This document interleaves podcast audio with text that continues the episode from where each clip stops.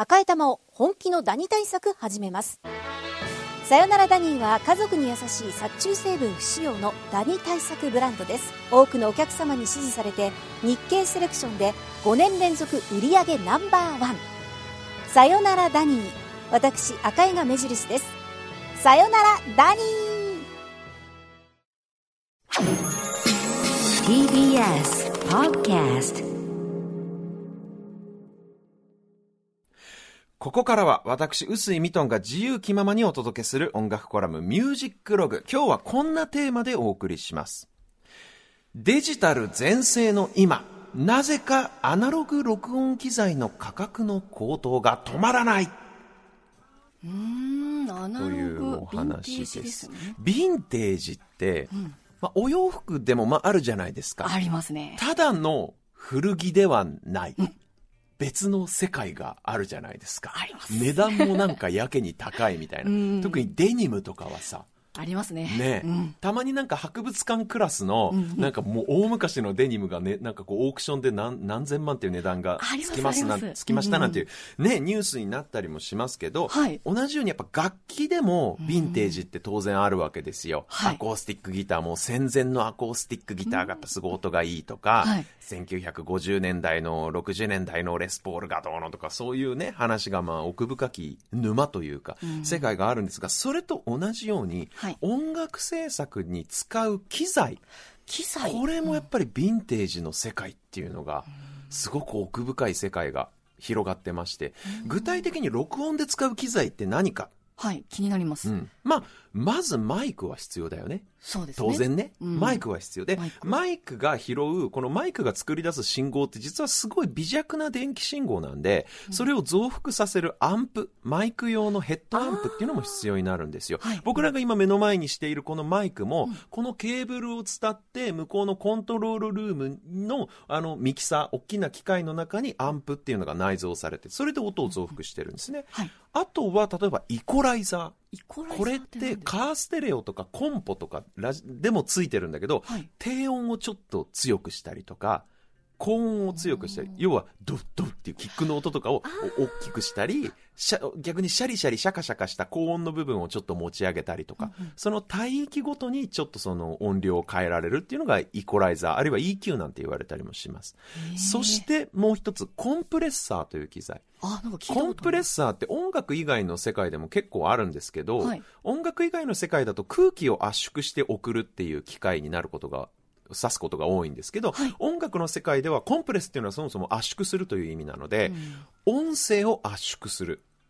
どういう意味かというと、うん、大きな音をちっちゃくする。ちっちゃい音をその代わり大きくする、はい、つまり音量のばらつきを抑える機械がコンプレッサーなんですね。で、まあ、イコライザーとかマイクとかコンプレッサーとかそれぞれちゃんと説明しようとするともうそれだけでもう一日番組で特集も、今日の特集テーマはコンプレッサーですみたいな、そういう可能性も出てくるくらい奥深い世界なんで、あんまそれぞれの機材深追い今はしませんけど、このね、イコライザーとかコンプレッサーとかって今は、はい、今の時代はパソコン1台でこの音楽制作が今ってできちゃう時代じゃないですか。かまあ、録音するとなったら、そりゃマイクくらいは必要になるけれども、うん、それ以外のイコライザーとかコンプレッサーとかね、こういう機材っていうのは今の時代、機材そのものをも、実物を持ってなくても、はい、パソコン上のソフトでどうにでもなる時代なんですよ。はいその、あの、パソコン上でソフトで再現されたそれらの機材のことを音楽の世界でプラグインソフトなんていうふうに言うんですけど、みんな略してプラグインって言うんですね。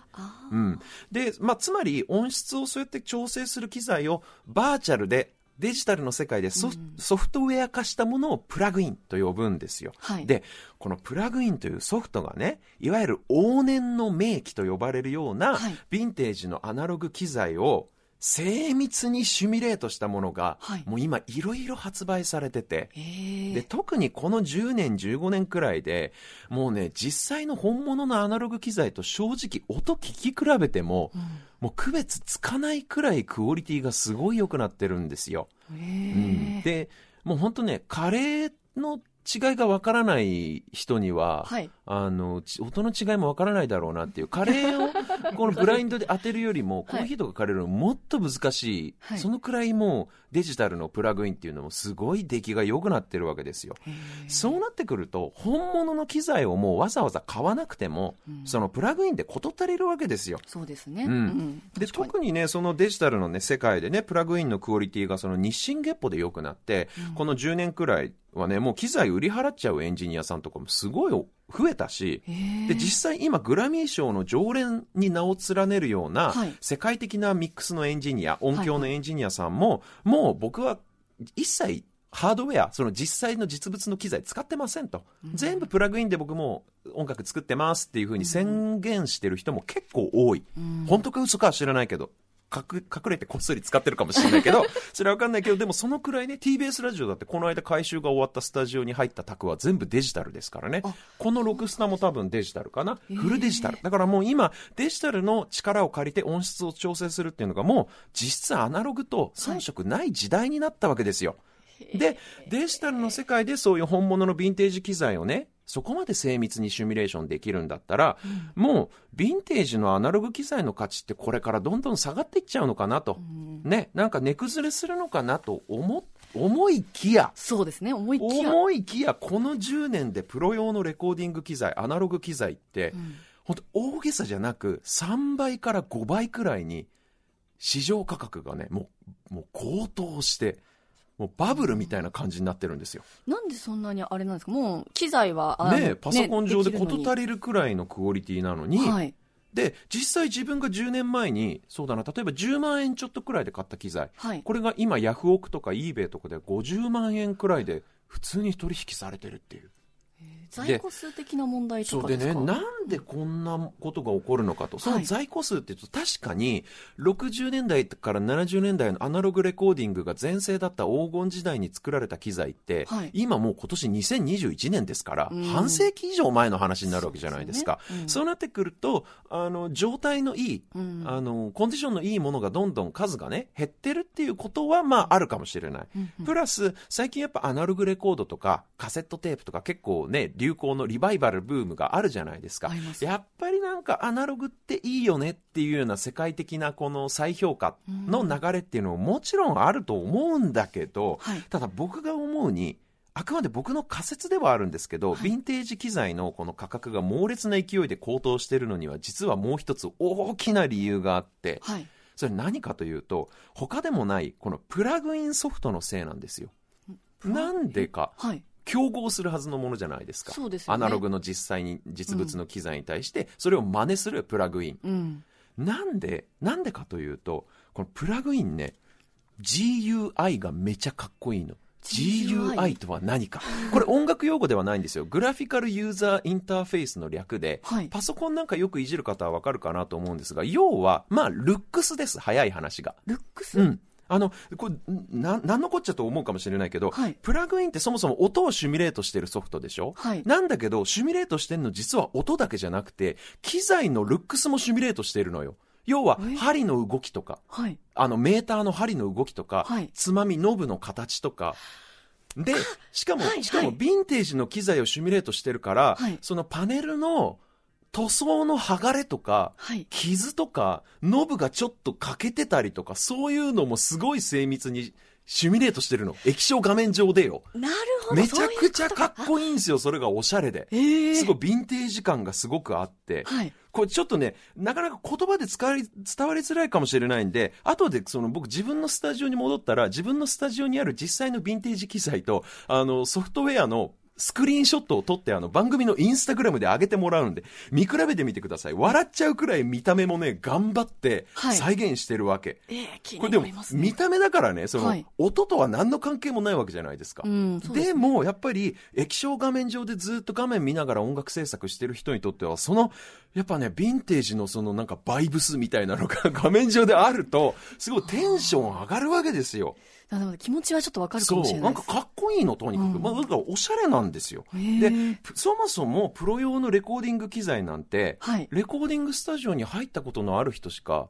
知らない、知り得ない世界なわけじゃないですか。うんね、だから、ですすごい専門性が高い機材群なわけですよ。はい。で今までは、そういうものが例えばオークションに流通しても、はい。本当にごく一部のプロのエンジニア、はい。プロのレコーディングスタジオに出入りしてるミュージシャンしか欲しがらなかったわけ。うん。ところが今はソフトウェアになって、バーチャルの世界で、はい。もうパソコンで音楽制作してる人なら誰しもがそのハードウェア、アナログの機材のシミュレートしたものを日夜それで音楽制作してるもんだから、はい。やっぱりもうみんなそのプラグインを通して世界中の若者たちに広く知れ渡ってしまったわけ。な今まで閉ざされたレコーディングスタジオの中でしか見られなかった機材が、はい。なんかやけにかっこいいペンキの剥がれとかも完全に再現されたルックスで今ソフトで誰でも使えるようになったと。なるほどね。そうなってくると世界中の若いミュージシャンがいつの日かこのプラグインのモデルになった本物の方を買うぞと思うわけですよ。気持ちだってもう音もさることながらさっき言ったようにソフトのそのルックスがかっこいいから画面上で。だねやっぱ見た目大切なんですよ。おしゃれであるってことは大切。わかりま。です世界中のソフトウェアメーカーによって、そういったヴィンテージのアナログの録音機材が、おしゃれアイテムとしてなんかこう再定義されたっていうのが、この10年くらいの流れなわけですよ。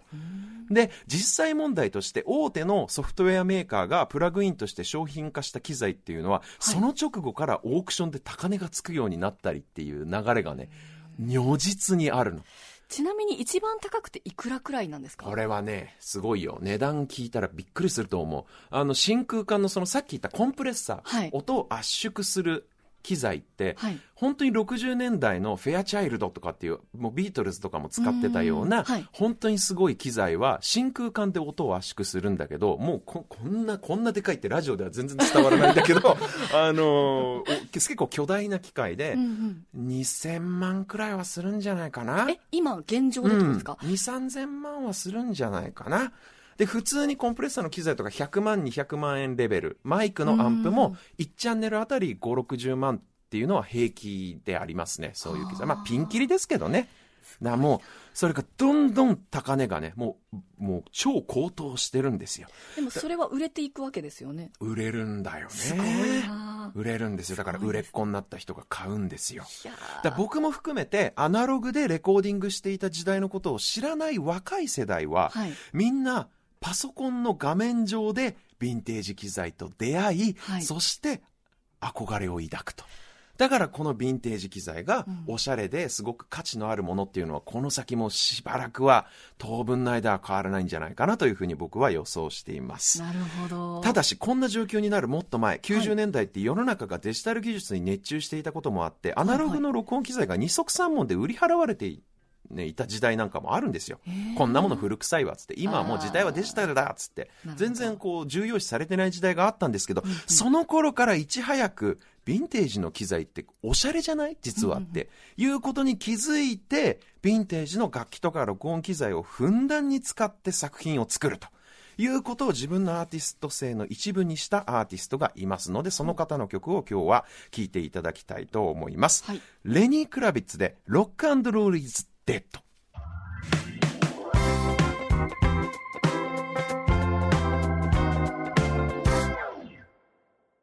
今日の音楽コラムも台本に書かれているこの時間は絶対に超えないでくださいっていう時間ギリギリまで喋ってしまいました。お聞きいただいているのはレニー・クラビッツでロックロール・イズ・デッドでした。